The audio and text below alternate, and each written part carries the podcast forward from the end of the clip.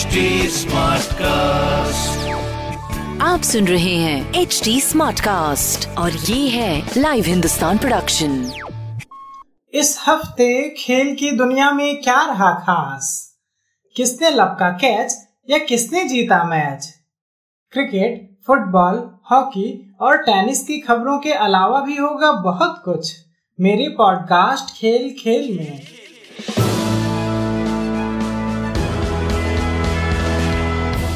नमस्कार, लाइव हिंदुस्तान से मैं हूँ रत्नाकर पांडे। भारतीय एथलीट नीरज चोपड़ा ने टोक्यो ओलंपिक्स में इतिहास रच दिया है। उन्होंने जेवलिन थ्रो में भारत को पहला गोल्ड मेडल दिलाया।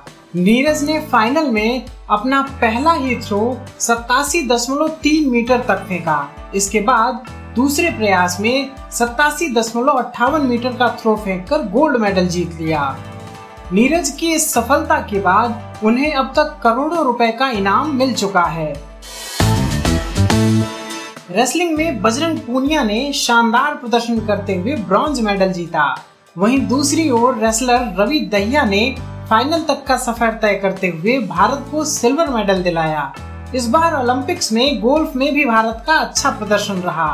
भारत के लिए गोल्फ में अदिति अशोक चौथे स्थान पर रही। हॉकी में भारतीय पुरुष टीम ने ब्रॉन्ज मेडल जीता है। लेकिन भारत की महिला टीम ब्रॉन्ज मेडल के लिए खेले गए मुकाबले में हार गई। भारत को ग्रेट ब्रिटेन ने हराया। स्टार फुटबॉलर लियोनल मेसी ने 21 साल बाद बार्सिलोना क्लब को छोड़ दिया है। मेसी प्रेस कॉन्फ्रेंस के दौरान रो पड़े। मेसी ने प्रेस कॉन्फ्रेंस में क्लब से जुड़ी हुई कई यादों को भी शेयर किया। अब बात क्रिकेट की। भारत और इंग्लैंड के बीच खेला गया टेस्ट सीरीज़ का पहला मैच ड्रॉ हो गया। इंग्लैंड ने पहली पारी में ऑल आउट होने तक एक सौ तिरासी रन बनाए और दूसरी पारी में 303 रन बनाए।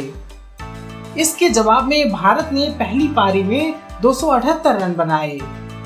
जबकि भारत की दूसरी पारी के दौरान बारिश की वजह से मैच आगे नहीं बढ़ सका और ड्रॉ हो गया। टीम इंडिया के तेज गेंदबाज जसप्रीत बुमराह का नाम दूसरी बार ट्रेंड ब्रिज के ऑनर बोर्ड में शामिल किया गया है।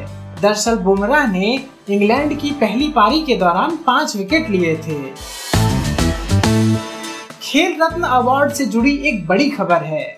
भारत के प्रधानमंत्री नरेंद्र मोदी ने घोषणा की है कि अब राजीव गांधी खेल रत्न अवार्ड का नाम बदलकर मेजर ध्यानचंद के नाम पर रखा जाएगा। अब इसे मेजर ध्यानचंद खेल रत्न अवार्ड के नाम से जाना जाएगा। आपको हमारी यह प्रस्तुति कैसी लगी? सोशल मीडिया के ज़रिए ज़रूर बताएँ।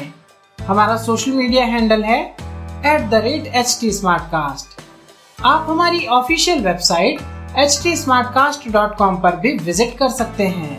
आज के लिए बस इतना ही। मुझे यानी रत्नाकर को दीजिए इजाज़त। नमस्कार।